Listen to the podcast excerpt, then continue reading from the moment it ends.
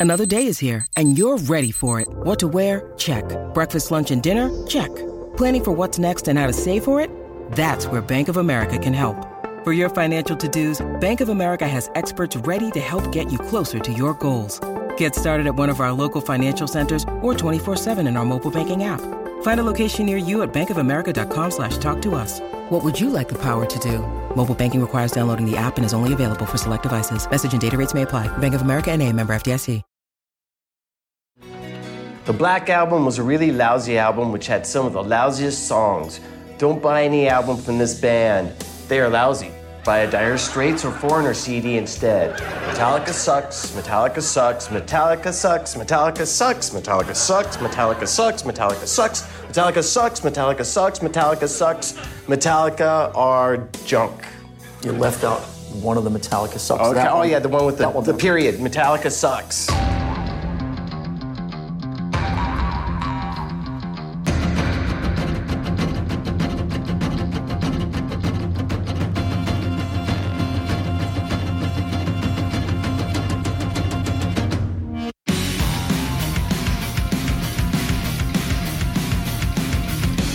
Listening to the Cobras and Fire podcast. My name is Baco, and this week my plus one is my old friend Josh Toomey from the Talk to Me podcast, and of course, all sorts of other nonsense. Enjoy.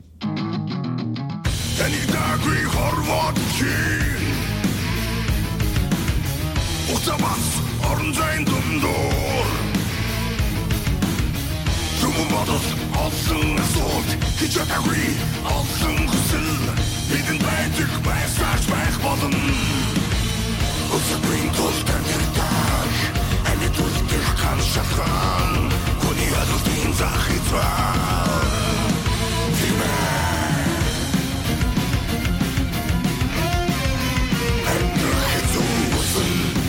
Ятан зүтгэсэн Антан сэрин Өсөхийн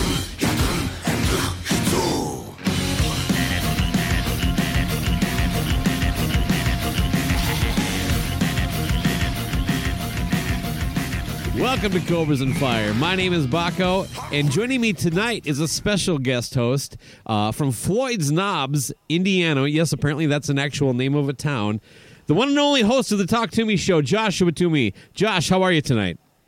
I'm doing well, doing well, man. If you look at uh, every state's perverted name town, Floyd's Knobs, Indiana, is our perverted sounding town name. I'm trying to think what the the one in Minnesota would be. Uh, I'm- I'd, uh, uh, I always like the the city Castle Danger, but that's not really perverted.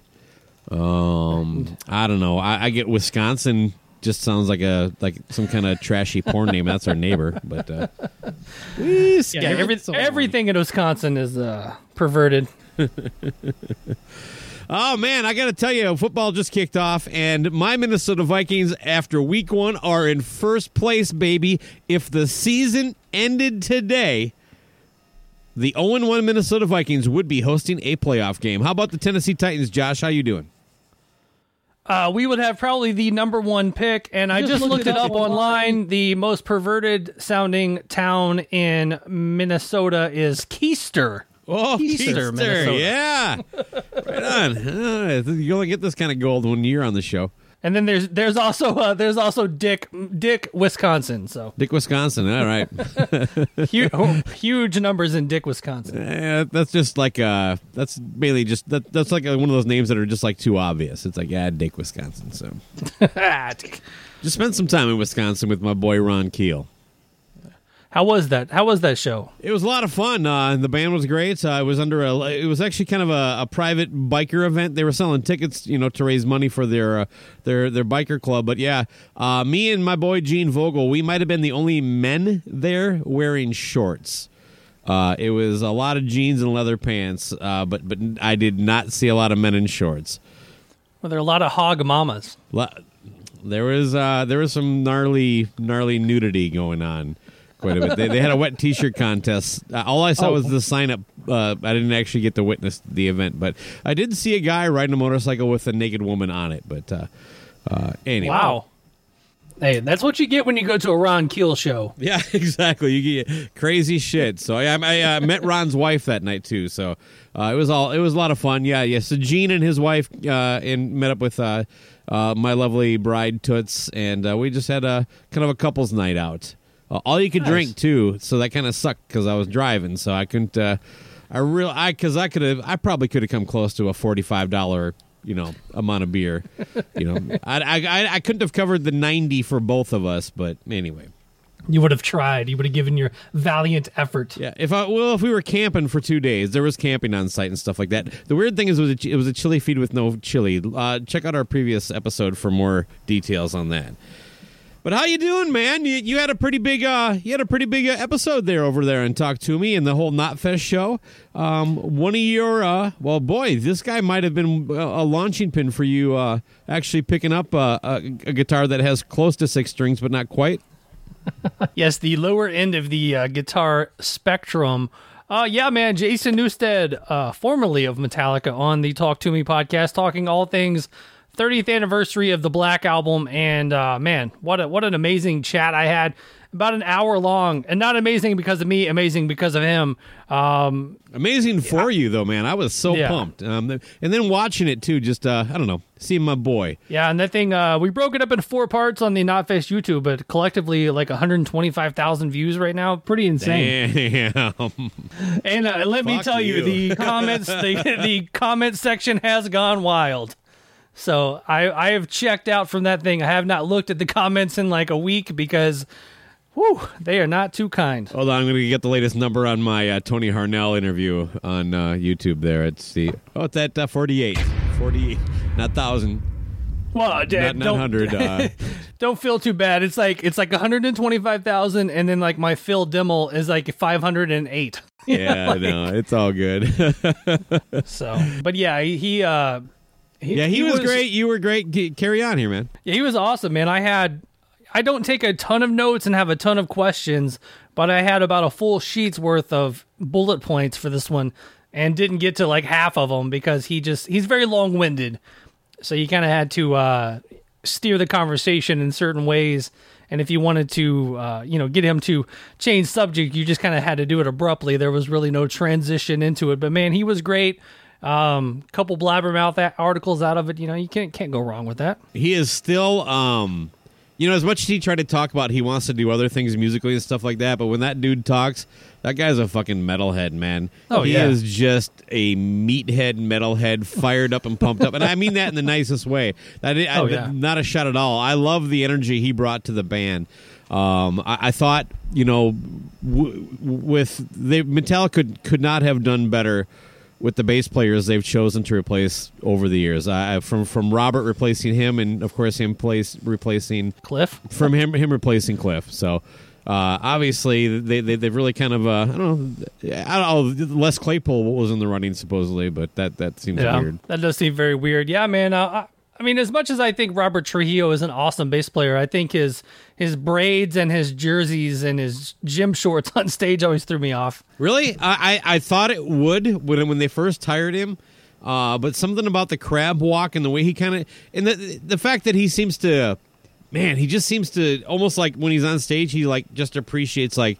I'm the luckiest son of a bitch, you know. Uh, you know, like he just he really gets it like that. Even like you know when they were on Kimmel, I kind of felt bad for they're doing all this press for the 30th anniversary, and the guy's Yeah. not even on the damn record. And but at the same time, I don't feel bad for him. It's it's, it's weird. So Well, that's like the uh, the first thing he ever did with Metallica was the Metallica icon thing. So the very first public appearance as a member of Metallica, he was doing MTV Icon series. So I I, he, I guess he's just thrown into that. Yeah, well, what what who wouldn't be? You know, what I mean, there's nothing. It's not like he can do anything about it. It's just all you know, all that good stuff. So Yeah, but I think most most fans would have been okay with just the three of them walking out and doing that show.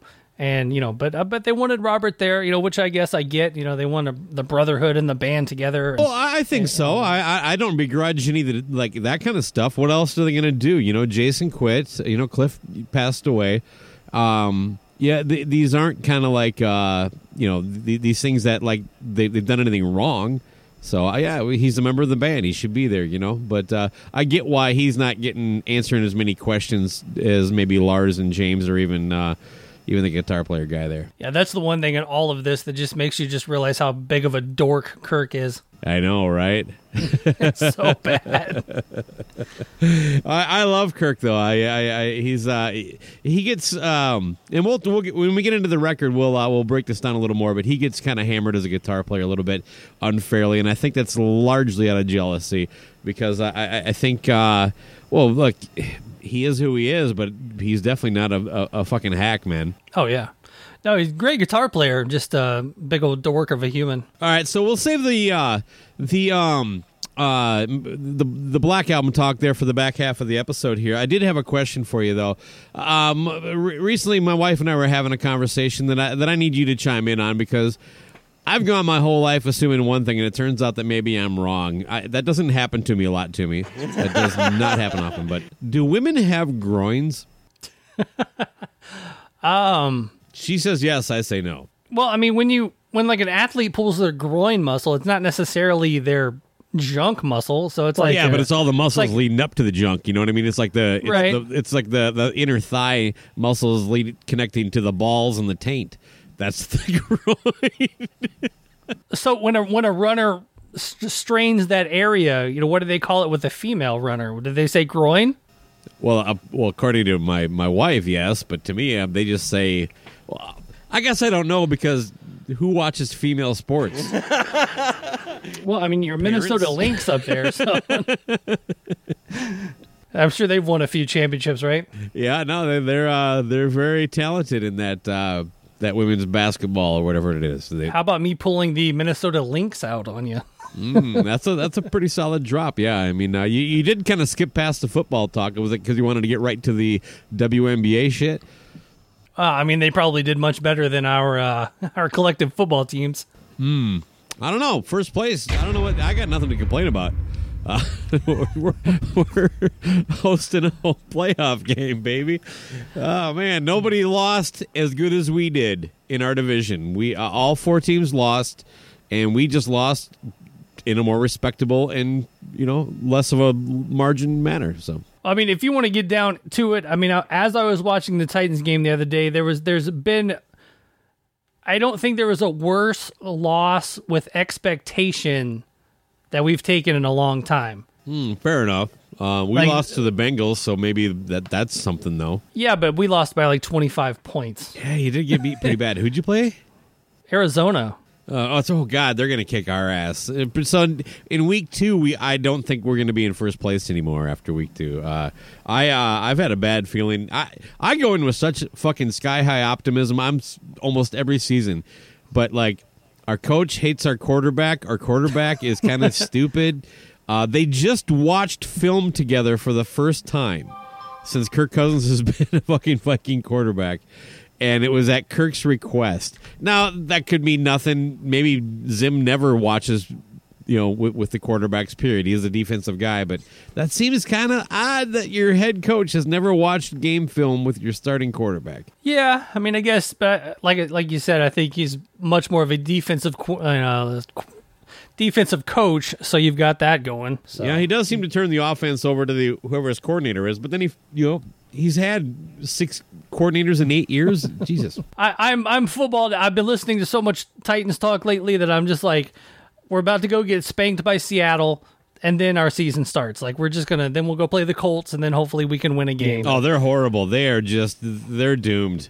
Uh, Carson Wentz is in, in mid season form right now. Yeah, I'm not looking forward to any of this. Hey, you know what? It's it's it's a week one overreaction from a losing team uh, from from a couple of super fans that uh, uh, uh, don't actually bet money on the game. So, uh, well, at least I don't. I guess I shouldn't assume anything from you, but uh, I, I, put, I put a little scratch on the game. Don't get me wrong. A little scratch. You know, although I am in the Ron, you, you'll love this.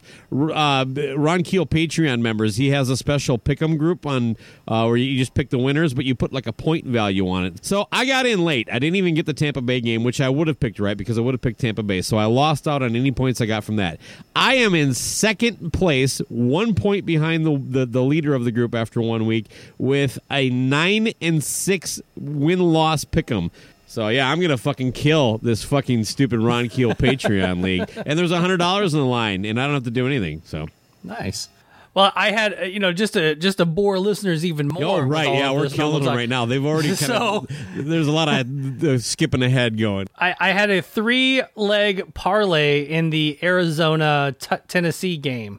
So I, I and these three things have to win. You're gonna need to explain the three leg parlay to L Okay, for LC's so- benefit. So, so three bets in the one game have to happen. So I had Derrick Henry under 96 yards because he always starts out slow. I had Because he's fat. James, yeah, yeah, that's that's what he is. I had James Conner over like 27 yards That's because I figured he would. co-host. Yeah, Nick and I had Ryan Tannehill rushing over 17 and a half yards. what was the middle one? I'm sorry. James Conner, who the uh, running back from the Steelers that went to the Cardinals, is Oh, like okay, their second yep. string, over 26 yards. I was like, yeah, it sounds like he'll get that. So he got that easy. Derrick Henry got 58 yards, so I got that easy. Ryan Tannehill, I had to get over 17 and a half. He rushed for exactly 17 yards. I was like, you motherfucker. What would uh, what, what kind of scratch would you have pulled in on that? Like $35. It was, it was a $5 bet to win 40. All right, well, that's, that's, that's too bad. Just too bad.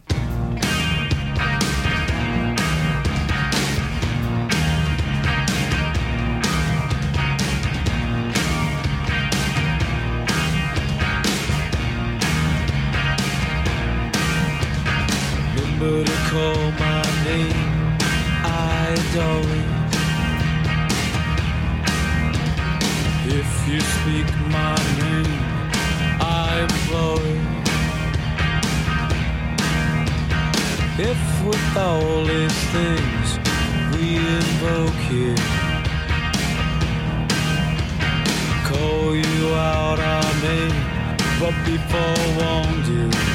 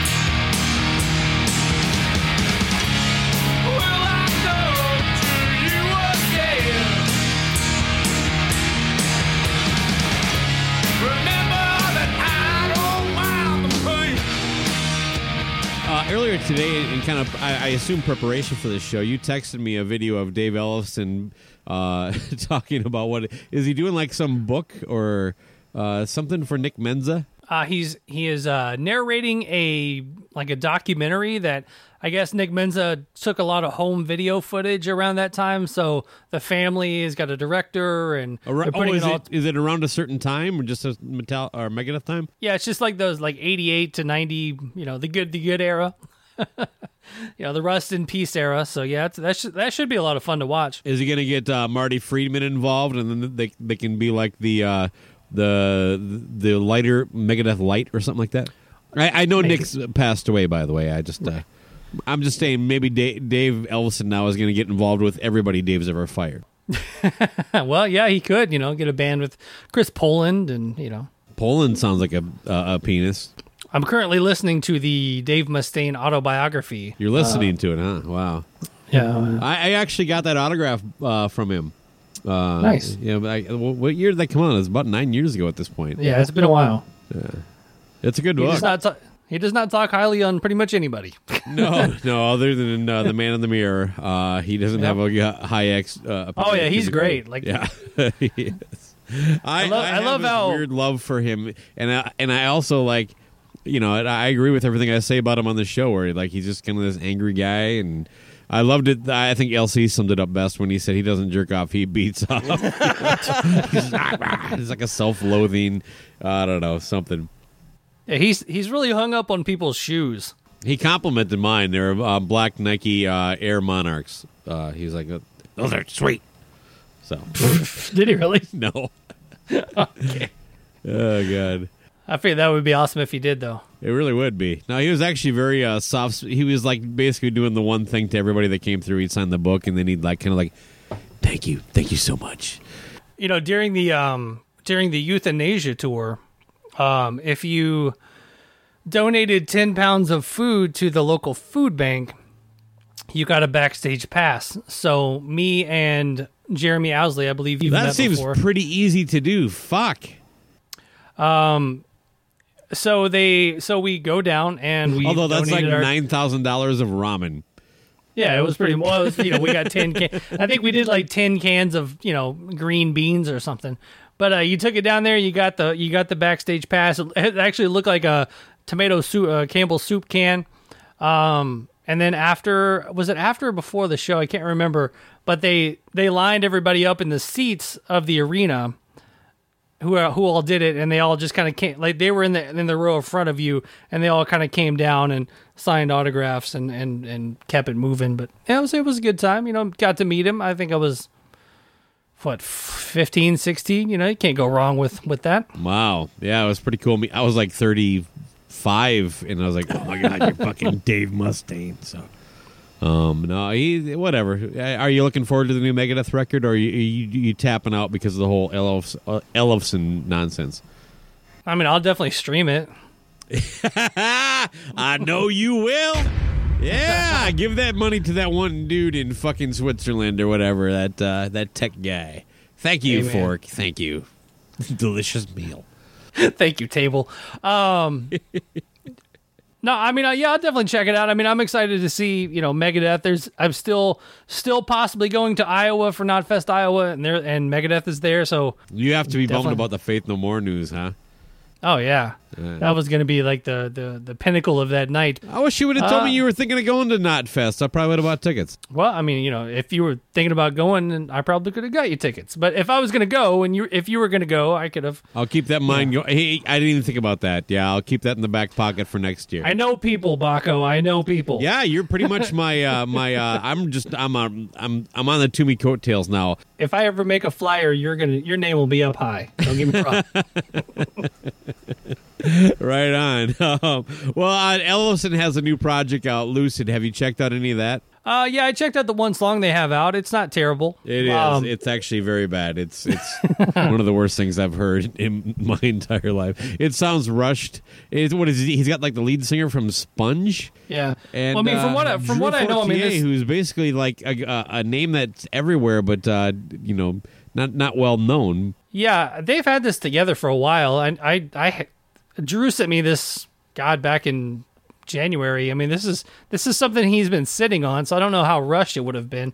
But he, uh, I'm He- just saying it sounds rushed. there's no telling how they recorded it. I mean, they could have recorded it in, in you know basements and everything else, but, but yeah, it's Just sound wise, it's fine. I just think it's a really boring song, and that singer um, sounds like well, his best days are behind him.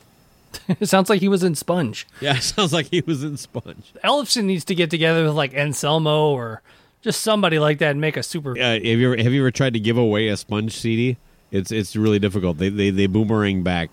Uh, I I I bought all three of them used, and I've on two or three different times trying to give them to somebody who said Yeah. they, they oh I kind of like Sponge. Here you go. Here's three CDs. They're like no no I don't want them. Here have them back. Uh, it's it's easier to get rid of a Jesus Christ or CD. That's how hard it. is. Oh, those are those are priceless. Yeah, no doubt there is no price. Uh, yeah. I'm glad to see him popping up. You know, I thought the video was funny. Popping up. Yeah, that was not a joke. That was uh, that was an actual just phrase I made. Um, but no, like you need to just the simple fact that in that video I sent you. Did you watch the video I did, yeah. when his first line out of his mouth is Hi everybody, David Ellefson here. Just coming to let you know, coming to let you know, coming to let you know. you can't say coming. Like, yeah, you no, can never say, I'm coming here first. Coming to you first. No, you cannot. You're not allowed, Dave Ellefson. But no, I mean Dave rules, and and hopefully, hopefully everything works out in the in the end with all this, you know, sexual misconduct nonsense. Well, Ron Young of Little Caesar, uh, by the way, I think that interview's up to 69, uh, not 1,000, uh, 69 uh, streams on YouTube. Uh, he he actually, I don't know if you listened to that one, but he, he, he thinks that's going to get reconciled eventually. Like, yeah, he'll be back in the band. Yeah. I mean, he's like, come on, the guy just jacked off to. Right. like- it it is so silly to think that we're even talking about this. It's, uh, it, the fact that, that it's it's it's about that and and not like you know like I I I swear to God if if it just came out that like he had actually had sex with this woman, he would not be kicked out of the band. It's it's because it's like some kind of weird jerking off on a. Yeah, the only kicking out that should have happened was like his wife and the house. Yeah, that- I mean that I get. You know what I mean? I mean he goes like, well, you know, And like I said, I'm listening to the the Mustaine autobiography and you know, listening to his shit that he talks about. Like Dave Ellefson's jerk off videos are not something you kick anybody out of a band for. I mean, Gar Samuelson was showing up t- to practice without his without his cymbals and sticks because he was pawning them for smack. Like, Well, smack is kind of expensive. You know what I mean? So well, yeah, they had to get well. no, I hear you. Maybe look, maybe there's something like Dave uh, Mustaine actually is close to Ellefson's wife or something like that. Maybe she played a role in him cleaning up himself or something. I'm I'm devil's advocating the shit out of this, but yeah, I'm with you. It's just it, it's kind of silly. He was actually just here uh, with with Drew at. Uh, um, at, at Crypticon here in Minneapolis. Did you go? Uh, I was actually it was the night that I went to see Ron Keel. I chose Ron Keel, Dave Like, Ellefson. ah, yeah, like, do I go to, Hey, you man, know what? you're living the dream. If I went to Crypticon, I would not have had to go to Wisconsin, which you know there was there was some balance in there, you know. But anyway, And not not a lot of people want to go to Wisconsin. no, look at the people we know from Wisconsin. They all leave. They they they get jobs. They move to the Twin Cities. They move to Nashville, and then they like just show up and troll you at like you know some kind of summer picnic.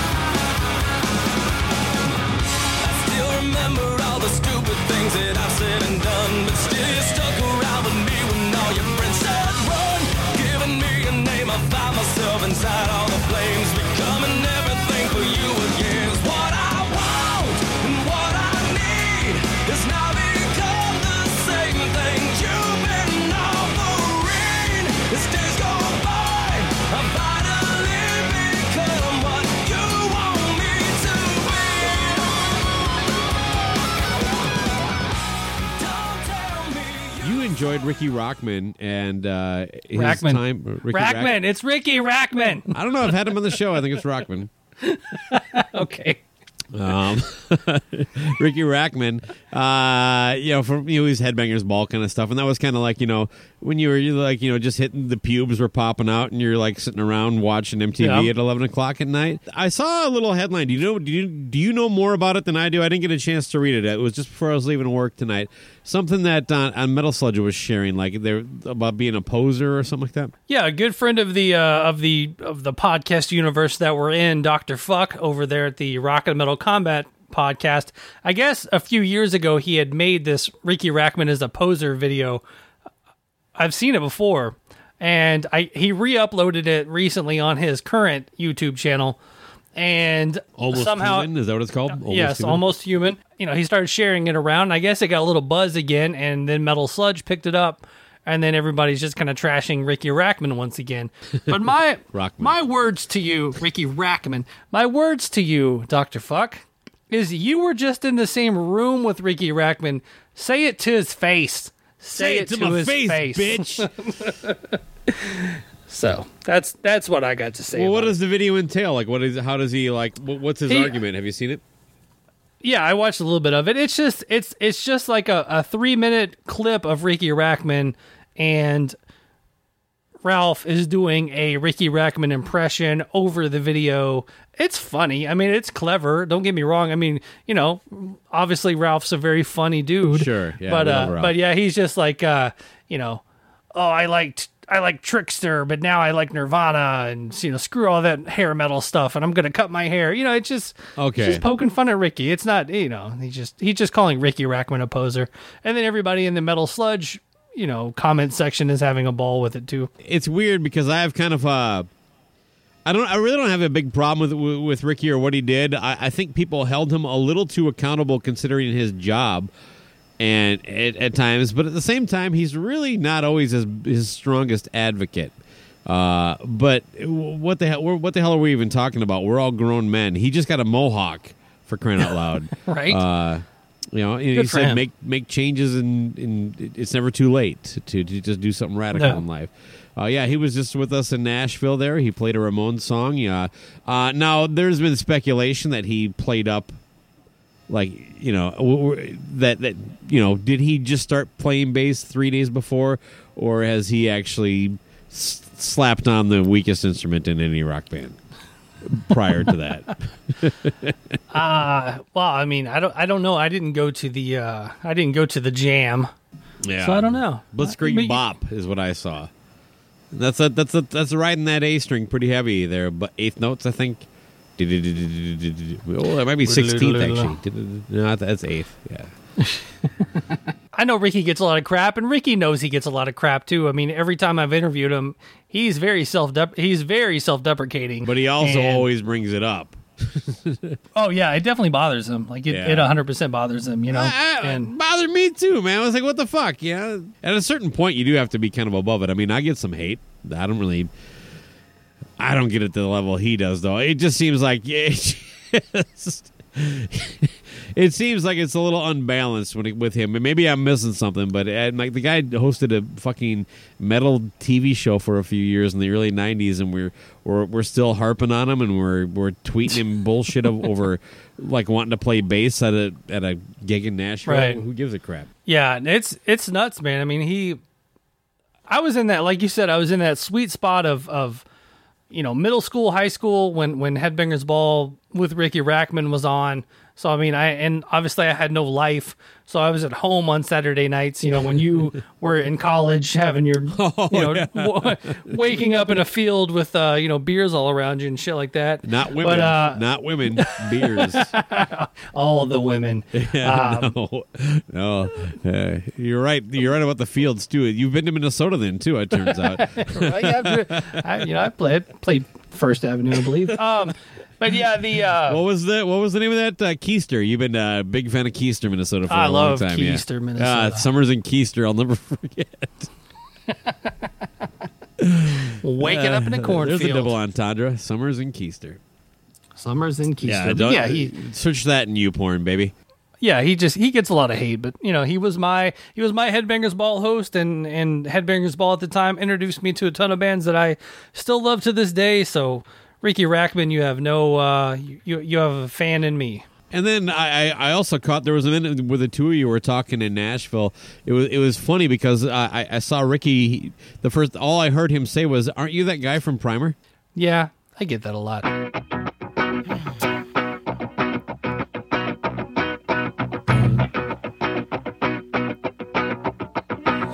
I guess it would be nice if I could touch your body. I know not everybody has got a body like me, but I gotta think twice before I give my heart away. And I know all the games you play, cause I play them too.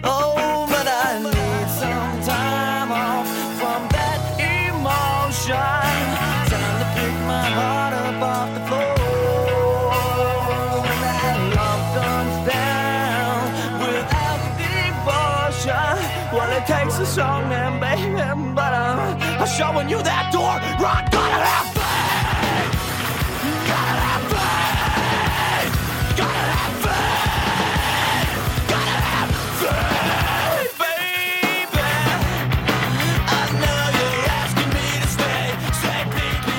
One of my favorite takeaways from your uh, your interview with uh, Jason Newsted was that you, you kind of implied, if didn't directly say, that he was kind of the reason, and, and him and then Metallica, that you kind of picked up uh, the bass guitar largely Yeah. be, with the release of this record. I grew up a Kiss fan. You know, I grew up as a Kiss fan, as as in like eight, nine years old, liking makeup Kiss and Still weird. and and and being into that. And then when the, actually, I had heard something off of of And Justice for All, but I was still like ten or eleven, so it didn't click.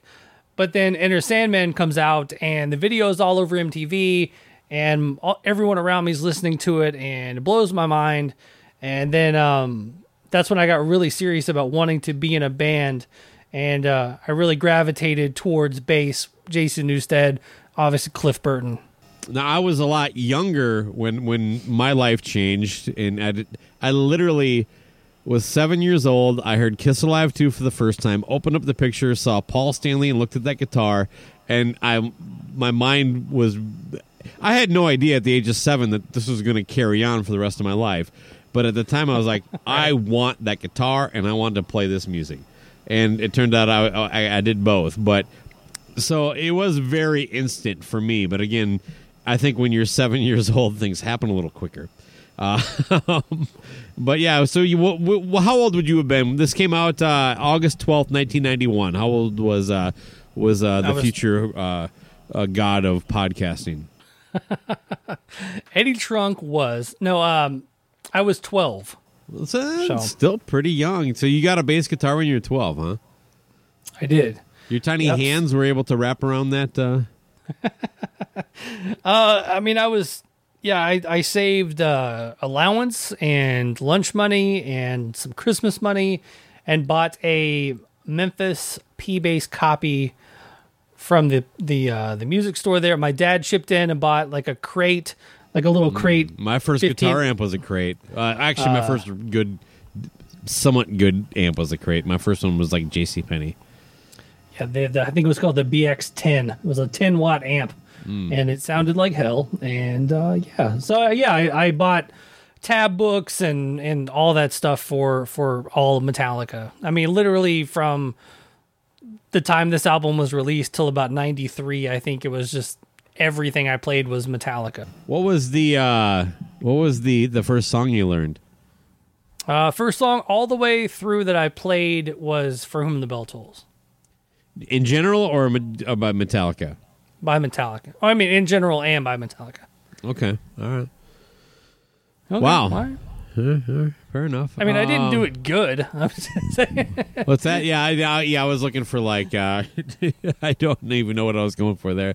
Uh, like unskinny bop, I guess. That that that's to help uh, LC out there. That that would be the the Bobby Dall joke. I did later on. Um, we joked around at practice a lot with that unskinny bop. Doom, doom, doom, doom, doom, doom. So, Oh. do you know how to play it? Unskinny bop. Yeah, it's an A string. Oh, what's this? Oh, I'm just nothing. Just sitting here. yeah, right. You just damn. You're just pulling up the guitar. Uh oh, Toomey, we got an online jam session going.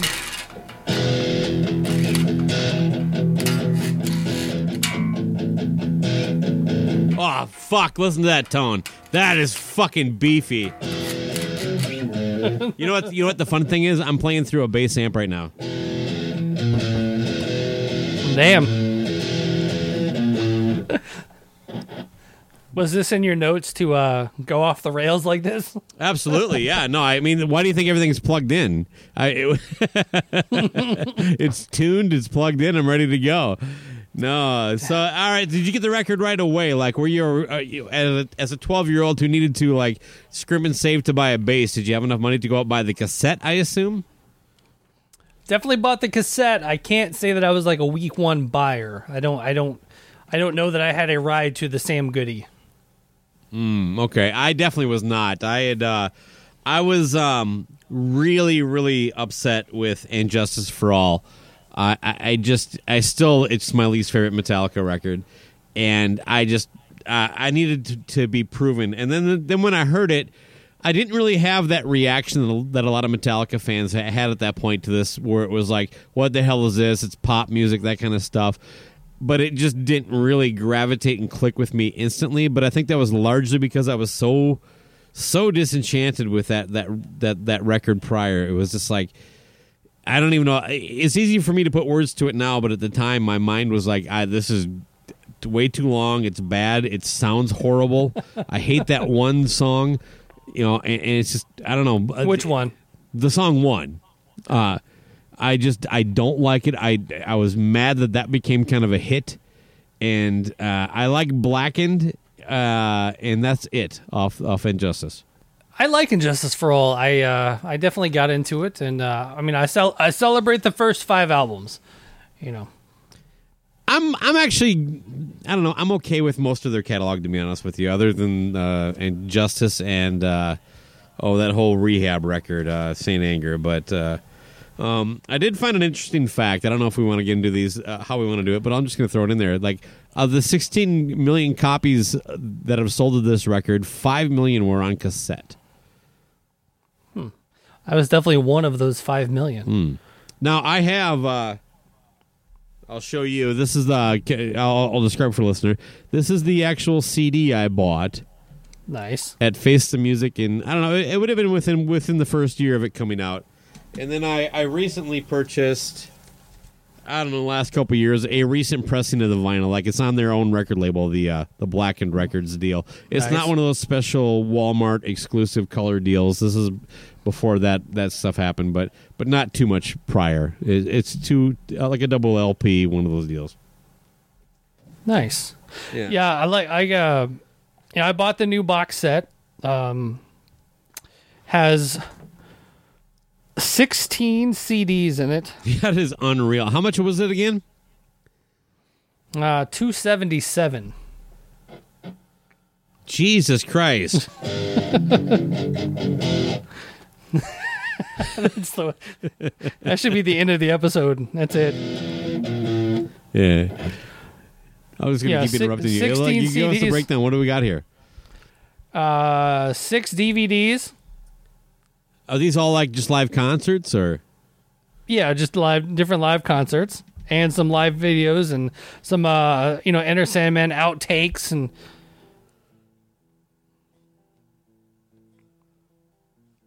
How many versions of Enter Sandman are there on that blacklisted CD? um not as many as Nothing Else Matters. Nothing Else Matters. There's like a hundred. And and my God, can we stop acting like Miley Cyrus has anything to add to anything? Uh, hey, that Miley Cyrus, that that was good, man. That was really come good. on, that was just oh my. You don't talk bad about Dolly Parton's goddaughter. oh, you know uh, Dolly Parton needs better taste. Yeah. I didn't know where you were going with taste. I heard the Mm. t, and I was like, "Where are we going with that, Baco?" Taste. Come on, Oh, uh, hey, You can here's no your favorite. Your Billy favorite part. Uh, six LPs. Hmm, do you, you you even have a turntable? I do. I actually have a turntable over uh, a. Uh, you'll actually probably enjoy my record player setup. because it, it is one of the newer record players. But I bought an old console record player, and then it had auxiliary. It had, it did have an auxiliary port on the back, so I've got like an old grandma record player, but I've got it kind of jacked up with a new a new turntable in it. So Nice. sounds like you're at Mama's house hanging out. Meemaw. No, Mama. Um, so yeah, you get a uh, LPs one and two are Metallica, the the Black album. Uh, LP three. Uh, yep, remastered. it is remastered. Uh, LP three, sad but true picture disc. Eh, LP four is live at Wembley Stadium. cool. LP five and six is the Moscow show that was like a million people there. Nice. Uh, yeah, so there you go. CD1 Metallica remastered. CD2 you get interviews. CD3 also interviews from the from the era. CD4 riffs and demos. You can just hear James jamming on the Enter Sandman riff. Say that one more time. Oh, uh, CD4 and CD5 are riffs and demos. Ooh. God damn See- it, Timmy. Hold on. Give me a second. I didn't uh, spaciously set up my place here. Okay, CD4 is riffs and demos. Is that what you just said? Yeah, CDs 4 and 5 riffs and demos. Jesus Christ. This is turning into a train wreck. Hold on. I can't even. Uh, my headphone came unplugged again. Hold on. At least I got the Easter egg now. Are you still there? Yep. There we go. I bought these headphones, you know, the ones that you have, but I bro- the, actually broke them one night right before I had a, uh live stream, and so I bought I bought the same kind again, but I bought the Bluetooth ones. Oh, But the but the uh, jack that you have in here, it goes in and turns, so that wouldn't happen if you bought the ten dollar more ones. that's a good tip. um, I- I'm definitely going to be buying those pretty soon here. So CD seven rough and alternate mixes.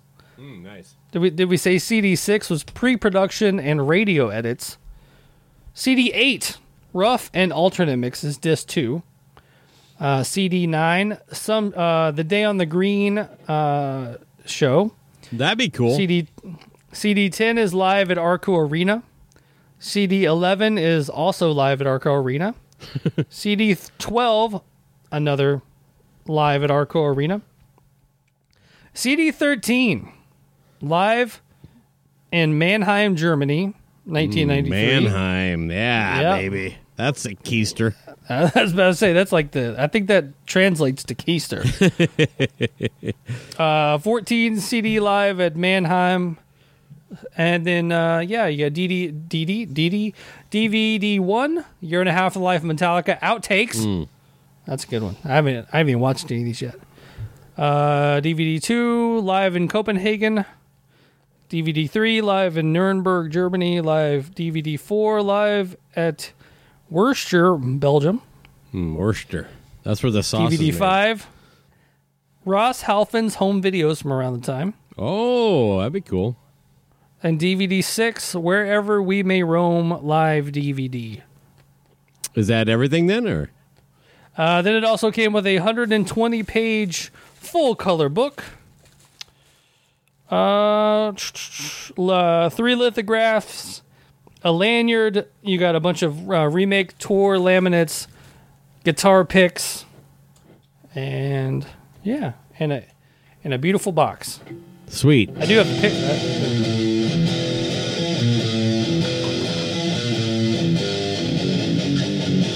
I gotta work this bit a little bit. Nice. Yeah, hey, give us a little bit of. uh You were playing it uh, when you got surprised the other day. Uh The the whole. uh Oh, the, the, the my favorite tune here, "My Friend of Misery." Give us a little bit of that.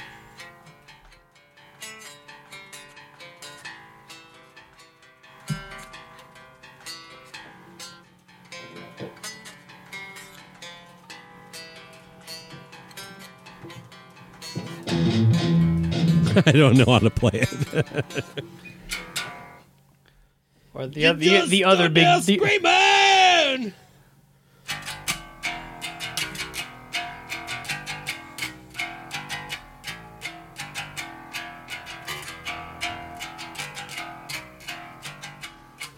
Damn, man, we've gotten all, uh, we've gotten kind of super fan on this thing here. Hey man, I am a super fan. All right, I'm putting the guitar away. All right, me too. Yeah, you can't beat that beefy 10 watt bass. That's a 10 watt Fender bass amp I have down here in the basement. Nice. Yeah, it's actually uh, works out pretty good for a, a fill-in uh, uh, guitar. Hey, let's talk about the beefy sound. That's one of the things that Metallica kind of brought Bob Rock in for, and fucking delivered on this goddamn record. Let me ask you this: Why did that disappear with every record that Bob produced after this?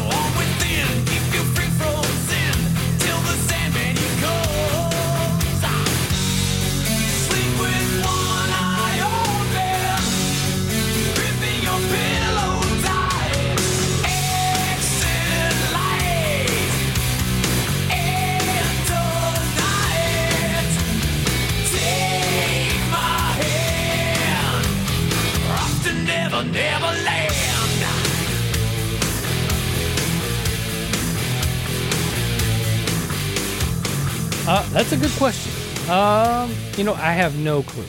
Uh, I like it's funny because I got so into Metallica when this album came out, but by the time Load came out, like I was already into like new metal and and death metal and just like every oh, every other Th- that had to be like, you know how like long that time between like twelve and seventeen seems.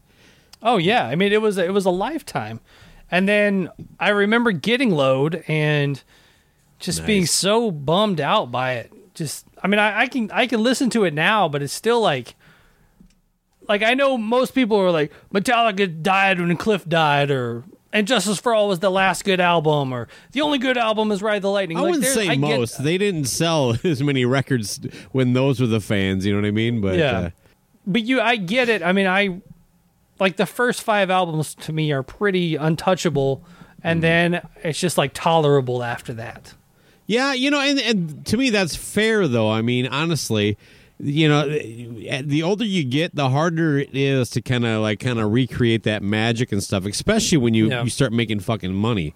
You know, Oh, yeah. it's difficult to to still burn.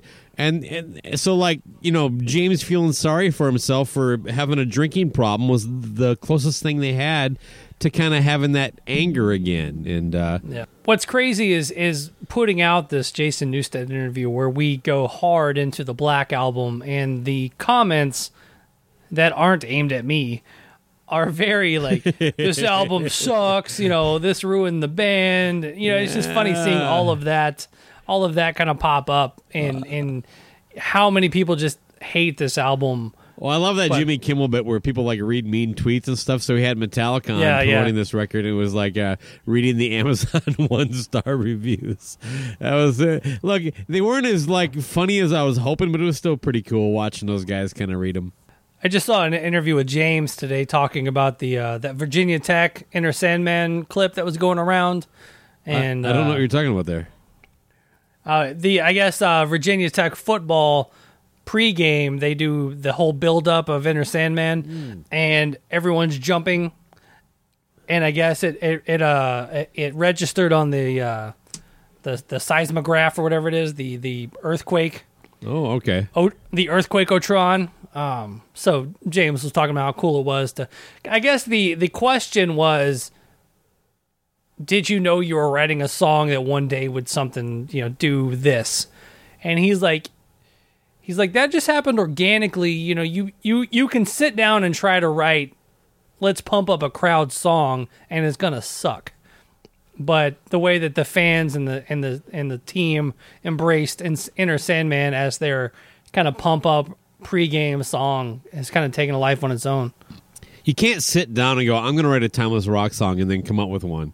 You know what I mean? Uh, it, it just it doesn't fucking work that way. But that that um that opening riff that I was you know that, that I was you know butchering here earlier that doom doom doom doom doom that is like manipulated in in uh, at least three different spots, slightly different uh, as far as playing, but it's it, it sounds like the same kind of repeat part, and I think that might be something that Bob Rock brought to the brought to the table as far as like kind of understanding more of the uh, music theory kind of stuff. And and, and and and production and like try it this way that kind of deal. Kirk's uh, one of one of the things that he gets shredded for is the use of the wah, and then of course pentatonic scale stuff. But he does it very well, very tastefully.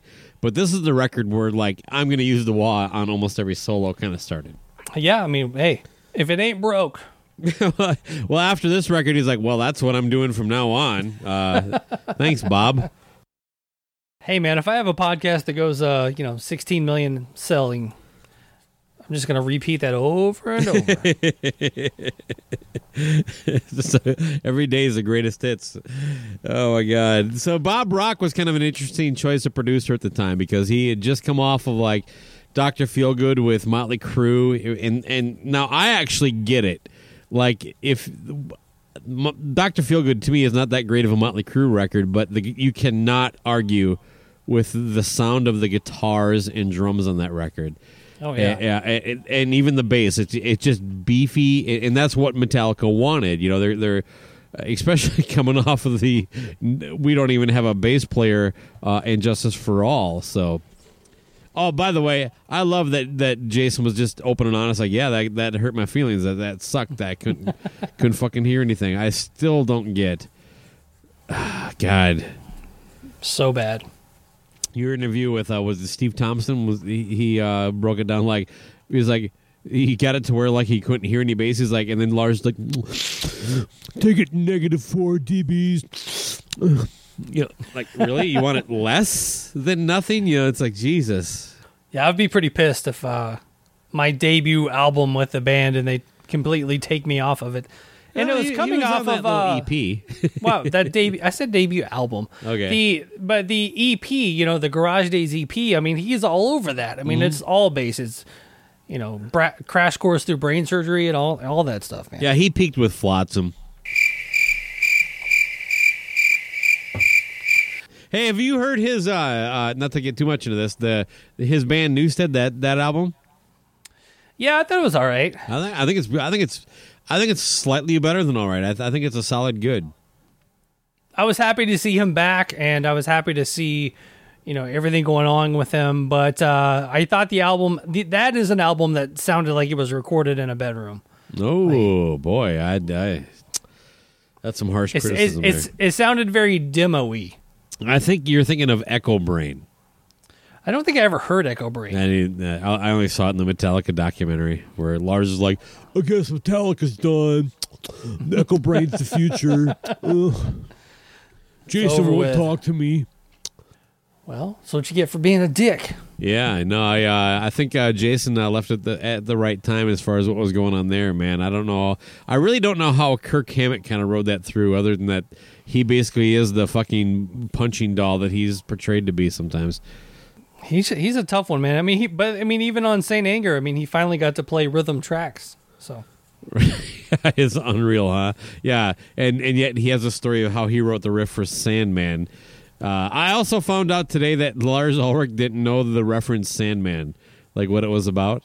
if you listen to the Metallica podcast that they've been putting out, um, James actually said his original idea for Enter Sandman was a uh, like a like a child like child death, like Hmm. Like uh, sudden uh, infant death syndrome. yeah, like cri- crib death. Crib death is what I'm looking for. Okay. Uh, ba- and then basically tearing a family apart and all this other stuff.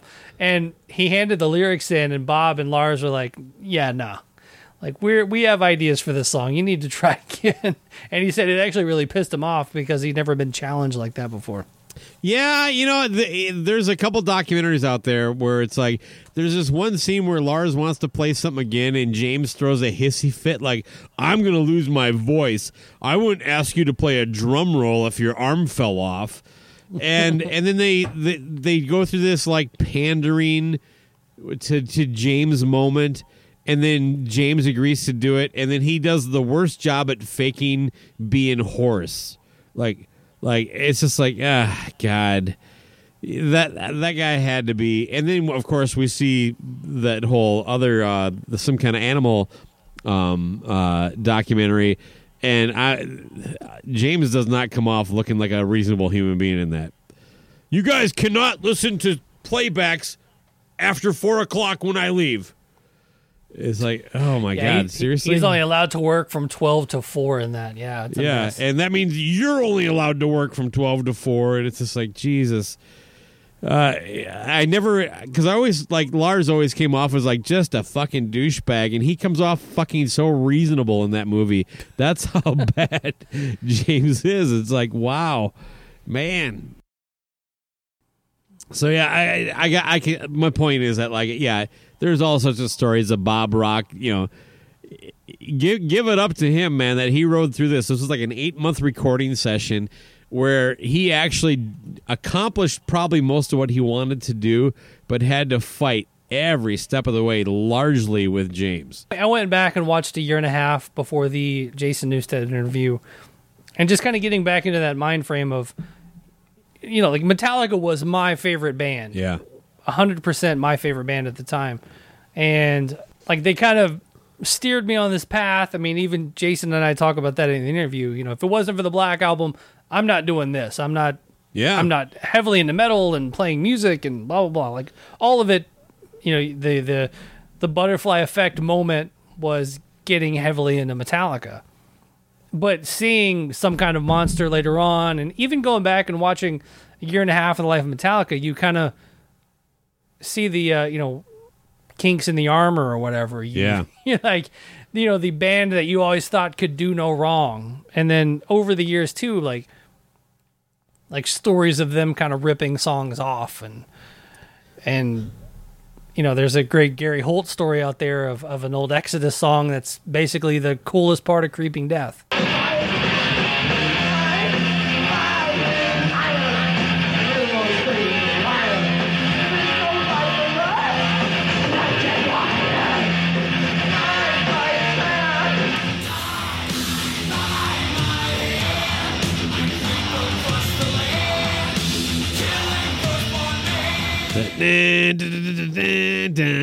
That part by chance?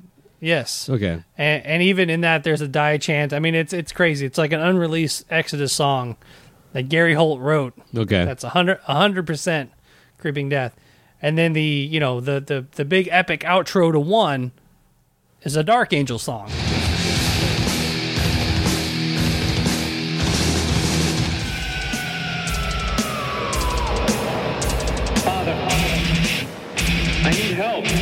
Mean, you put that on, you're like, oh my god. But so there's so much out there that now that you kind of the band that you thought could do no wrong did a lot of wrong or something. Let's do a hard shift here. I have a, a trivia question on this record for you. And I'm watching you. I'm making sure you're not Googling. During the recording of this record, three of the members of the band were getting divorces. Which three members of the band were on their way to their uh, a divorce? Well, I know the joke was always we got they got married on And Justice for All and they got divorced on the Black Album. Okay. It's a good joke. Hilarious. uh, so the three members would be I don't know. I'm trying to think who who didn't get divorced.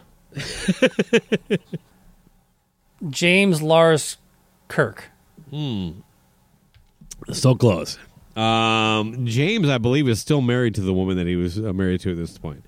Uh, it was everybody else: Lars, Jason, and Kirk. Any other trivia? No, that was it. That was the one thing I, I wanted to throw at you. But uh, I know you love trivia. all right, well here's some here's some facts for uh, for the the listeners anyway. Um, Metallica, which is actually what the album's called. It's not actually called the Black Album. And Craig Smith might need to chime in here, but I do not believe the Beatles' White Album is actually called the White Album. I think it's just called the Beatles. These are kind of like names that the albums took on after the fact. So, uh, but Metallica is the best-selling album in the, in the United States since uh, the whole SoundScan uh, thing started. Uh, it has sold 16.4 million records. Up to 2016, it never sold fewer than 1,000 copies in a week. It and it sells and it sells an average of 5,000 per week at that time. That's pretty fucking amazing.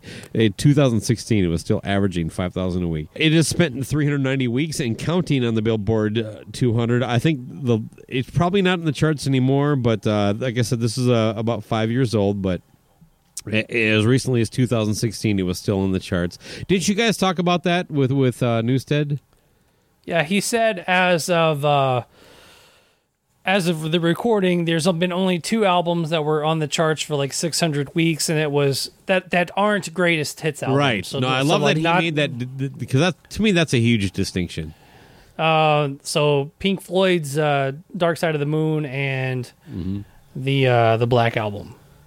so it remained in the top 40 uh, for almost two years uh, and, and the last time it was in the top 40 was in on april 17th 1993 at top 40 selling charts.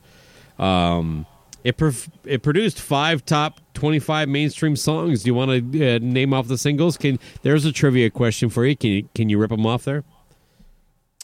Um, I mean, I could have, but I, I'm looking at it too. So, but it's a Enter Sandman, The Unforgiven, Nothing Else Matters, Wherever I May Roam, and Sad But True. Okay, so if you're looking at the same thing, you know that uh, Enter Sandman actually charted the highest.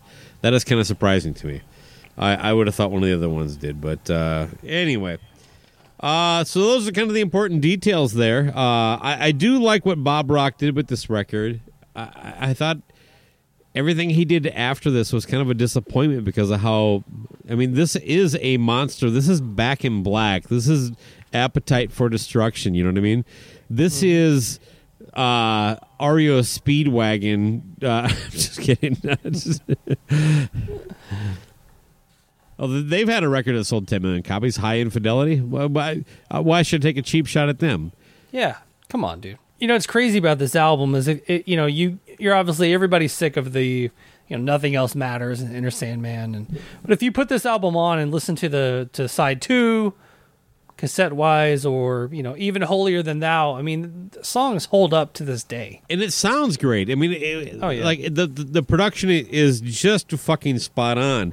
I'll tell you this: that that whole "My Friend of Misery" that is the only track on this record that I will actually cherry pick to listen to once in a while. Other than that, I if I'm listening to it, I play the whole record. That's what's crazy about all of this stuff that they're putting out. I mean, I think I was, you know, much as I love Spotify, um, Oh, you all love, of these you box love sets, the Spotify. all of these box sets are on Spotify. You can, you know, all 15 of these CDs are on Spotify already, but you can go and listen to all these different live shows. And I think they put out a live show around uh, uh, Ride the Lightning, and like the band doesn't even come in on the right.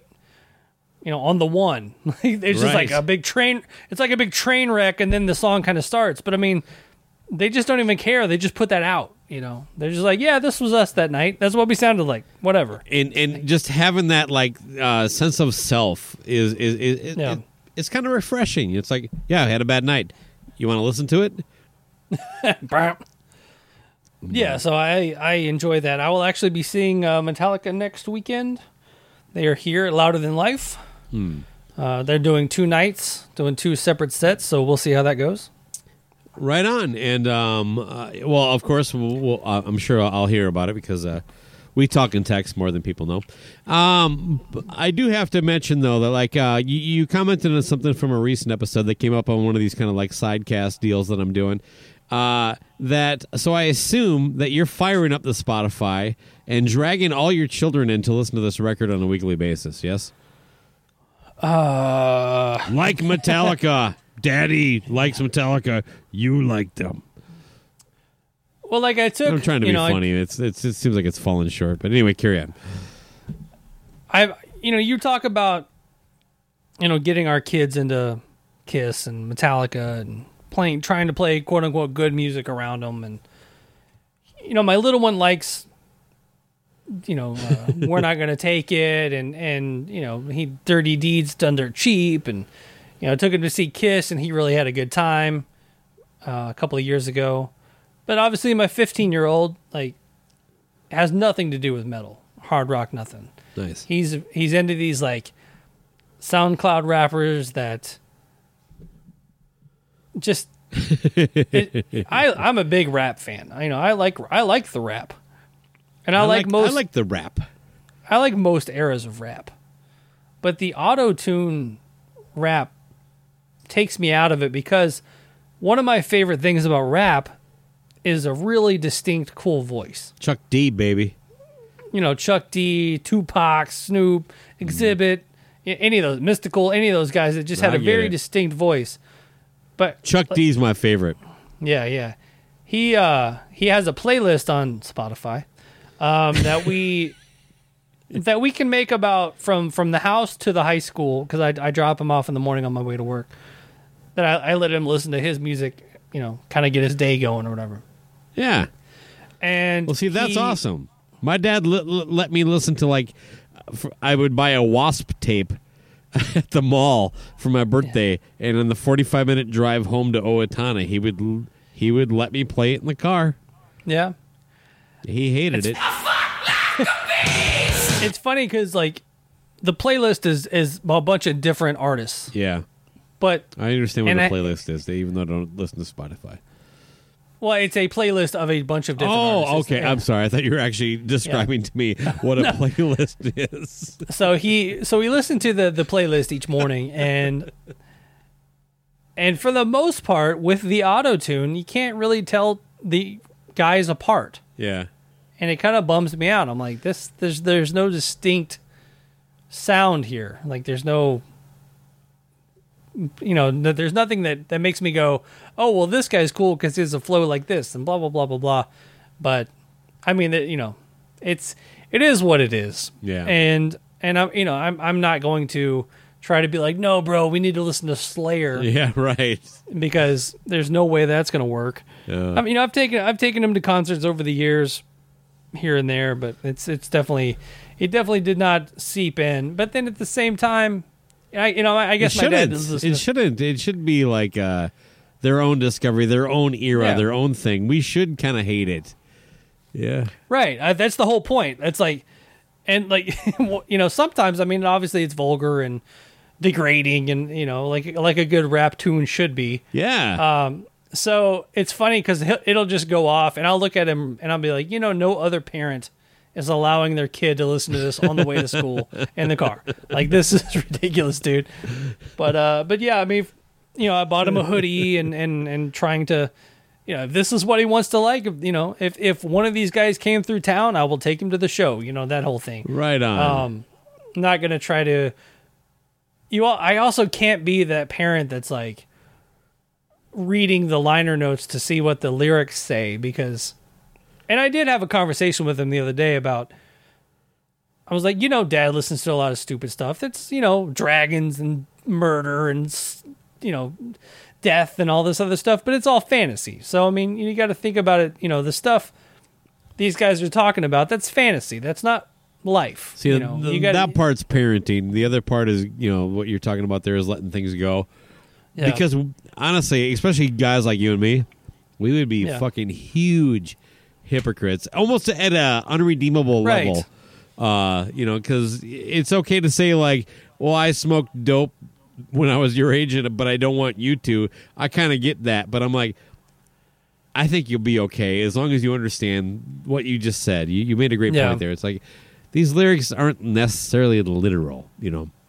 right. You know, women don't want to be treated like that. You know, you gotta and things like that. You gotta make sure that when you start to date, that you're not like, oh, I think women like this.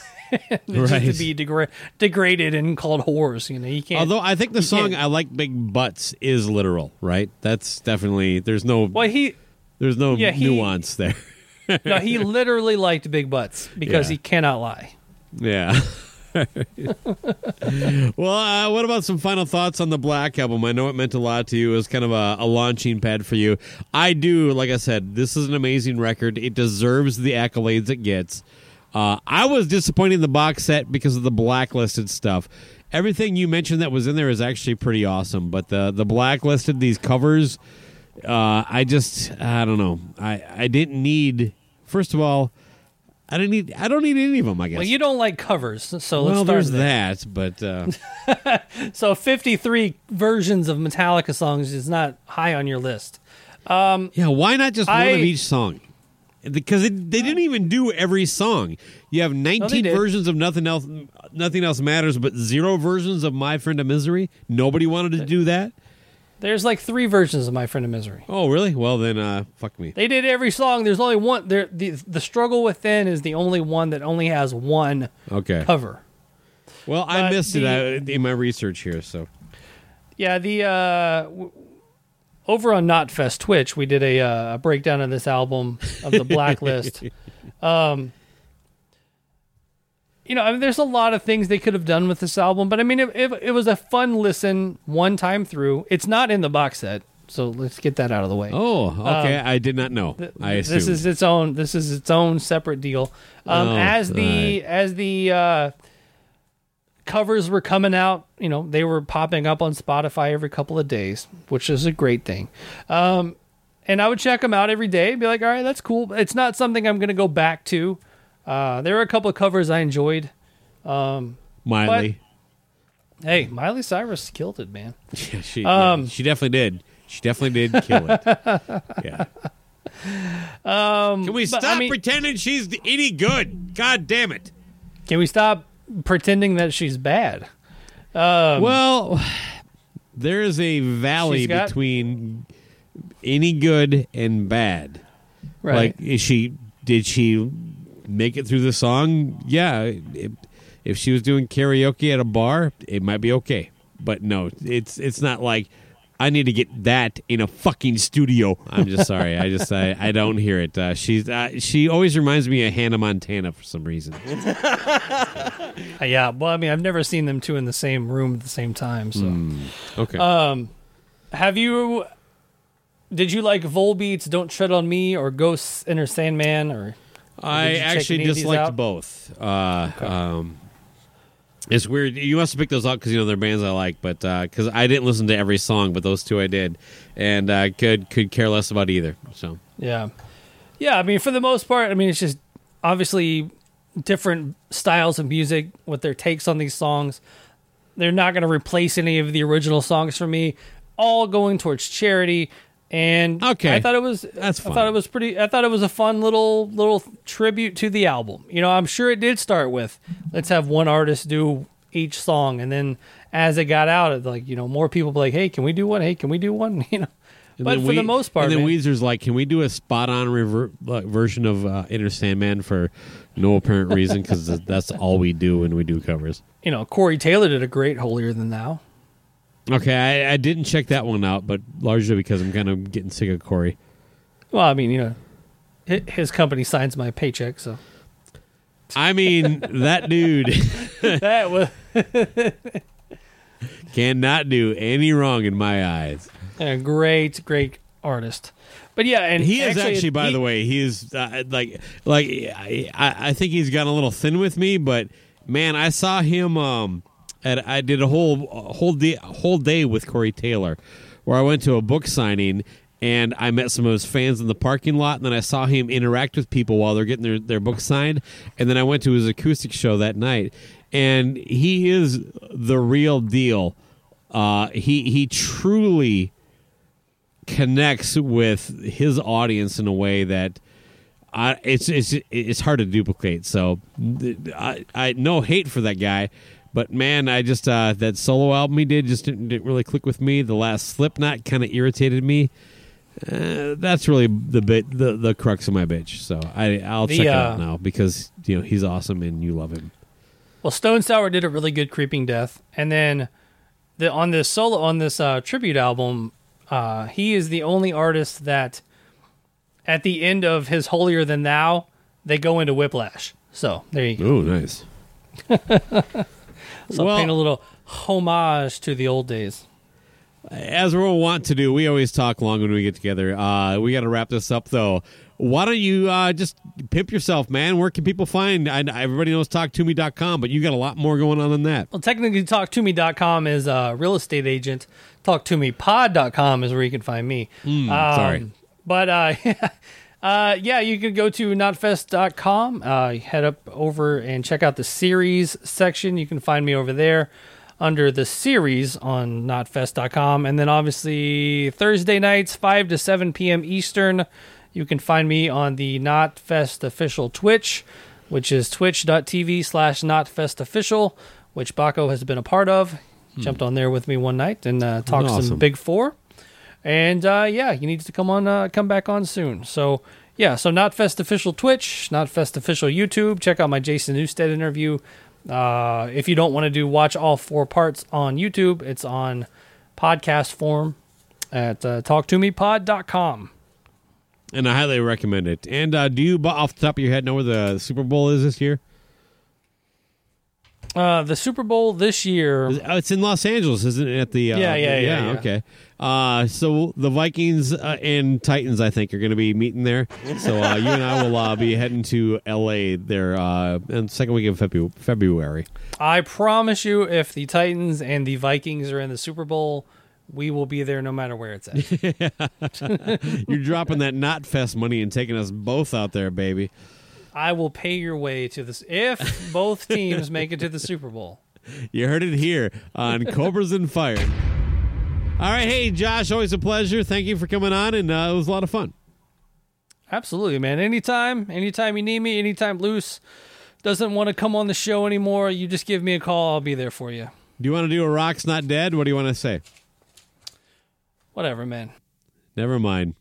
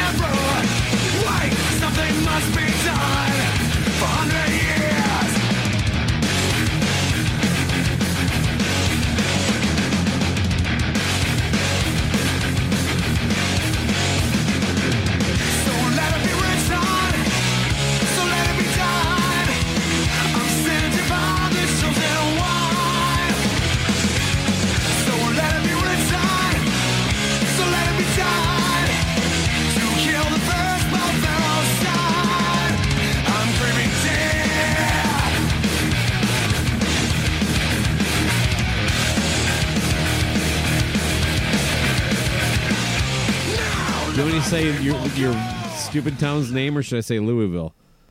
You can say my stupid, stupid town's name. What is the It's name funny. again? It's Jerk Snobs, Floyd's Knobs. Floyd's Knobs. All right, here we go.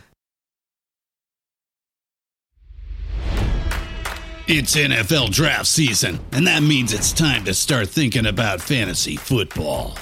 FantasyPoints.com features industry leading experts and prognosticators using proprietary hand charted data to help you score more fantasy points. FantasyPoints.com is the place to go for whatever kind of fantasy football you play. Whether you play fantasy football, daily fantasy sports, or do a little bit of everything, Fantasy Points has the meticulously researched content to guide you to victory.